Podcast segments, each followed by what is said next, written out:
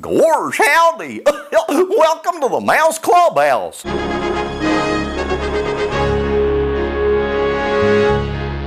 Hi, this is Scott Wolf, and this interview is with Bill Farmer. Bill has given voice to many characters, both Disney and non Disney. He's done numerous background voices in various movies, such as a villager in Beauty and the Beast, and someone from the Child Detection Agency in Monsters, Inc. But Bill's most popular character is Goofy, a voice he's been providing since 1986. In this conversation from 2007, I asked him when he discovered that he had a talent for doing character voices. Here's Bill Farmer. I found out that I had a propensity for doing voices when I was uh, probably around 12 years old. And first voices that I did really weren't cartoon voices. They were things like John Wayne and those sort of, well, Walter Brennan, sort of wishes. And uh, my friends thought that was really cool. Yeah.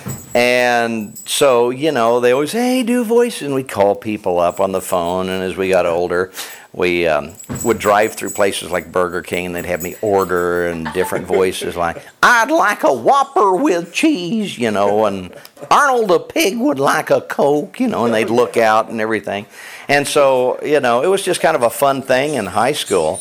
And uh, in college, I got kind of doing it in um, a radio station at college. I went into broadcasting and kind of just took off from there. Really?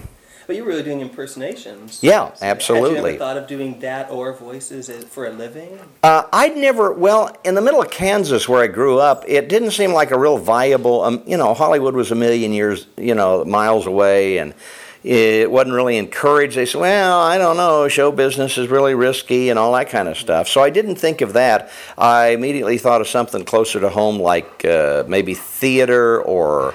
Um, uh, radio, which I did go into for a number of years. Yeah, so I was a DJ and an engineer as well. And so I developed characters and did them on the air and that kind of stuff. Oh, wow. So your own things. Oh, absolutely.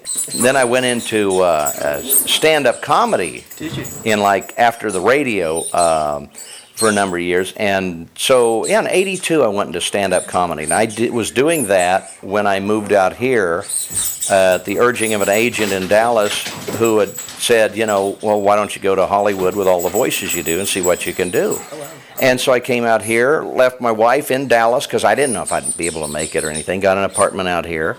And as luck would have it, about four months after I got here, my agent said, Do you do any of the Disney characters? Was it a new agent or was it the one who told you to come out here? No, no, that was, that one was my agent in Dallas. I got an agent out here, and it was through the one out here that they had the audition. So it was the, just the right time, and it was my very first animated character audition. And what characters? How did that go? What was It was Goofy. it? was. Oh, that was. It was for Goofy. Uh-huh. No kidding. And so, and I said, you know, they said, well, what Disney characters do you do? And I said, well, I can kind of do a Mickey, and I'm pretty good at a Goofy. I hadn't really thought of it that much. Uh, and they just liked my Goofy. Wow. Were you familiar with Goofy's voice at that Oh, time? Yeah, yeah, and he was my favorite Disney character. Oh, really? And so I remember him as a kid. He was my favorite. So uh, I was especially thrilled when I got that voice. Yeah. Did you go to the studio? Was that where the auditions were? No, it was just at my agent. They gave me a Oh. cassette tape with some old goofy cartoons like boat builders and clock cleaners and stuff from the 30s.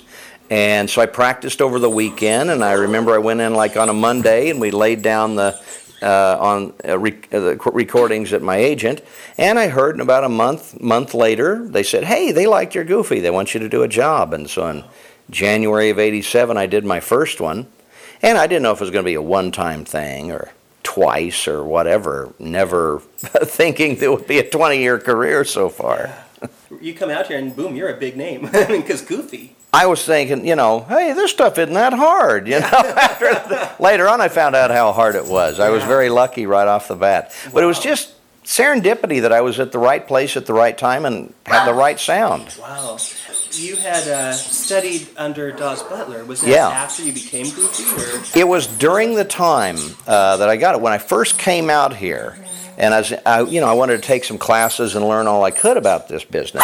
And someone said, "Well, why don't you call Daws Butler? He gives class." And I, said, the Daws Butler, because I grew up, of course. He did all the Hanna Barbera, Yogi Bear, Huckleberry Hound, Snagglepuss, and and about forty other ones. Uh, and so I called him up, and you know, very nervous and everything. And here was this sweet little guy who said, "Come on over."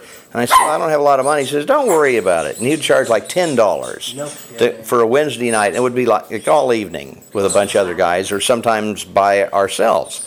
And if you didn't have the money, you didn't have to pay him. And you know, if you did, fine. If you didn't, he just wanted to teach. Wow. And he was great. He really, uh, he was great. What kinds of things would he teach you?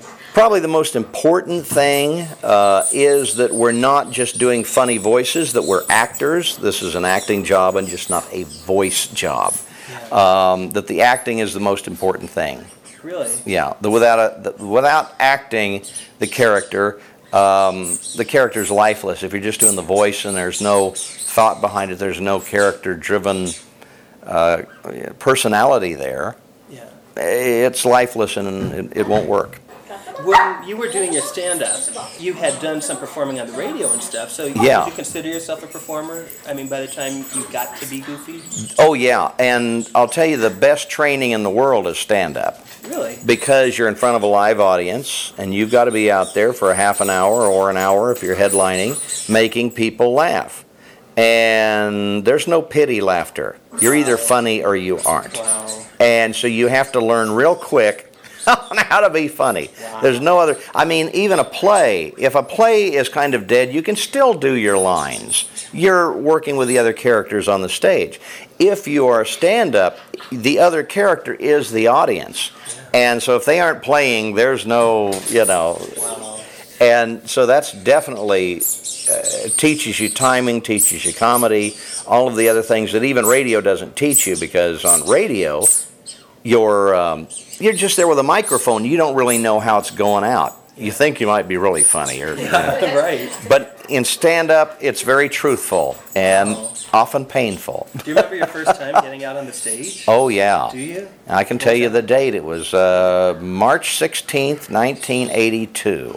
In Dallas, at a place called the Comedy Corner, they had an open mic night, and so I went down there one night and watched, and every people could get up, and I said, hey, I could do that. And so the next week I went up, and on on March 16th, and uh, and did, wrote a little five minute impression routine, and people liked it, and so I started doing that more and more, and before long I was a full full fledged comic doing the road. Wow. Oh, really? So you were traveling around? Oh yeah, at all the comedy clubs, improvs, you know, comedy stores, stuff like that. What was in your routine? What's in my mostly uh, about I had two routines generally. So, if I ever had a cold or a bad microphone, or if the impressions weren't working, I did observational humor about wives, kids, typical kind of stuff, and impressions, kind of a Rich Little kind of style routine uh, normally. Really?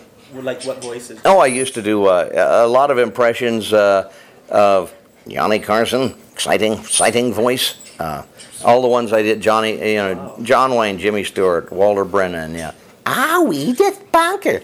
Ah, how I say, how uh, Jim Ignatowski. You know, and just uh, about 40 other ones that I did in my routine. And that So, is great. I even got to uh, work with Ed McMahon as Goofy once. Did you? He hosted one of our shows called uh, Merry Christmas from Walt Disney World.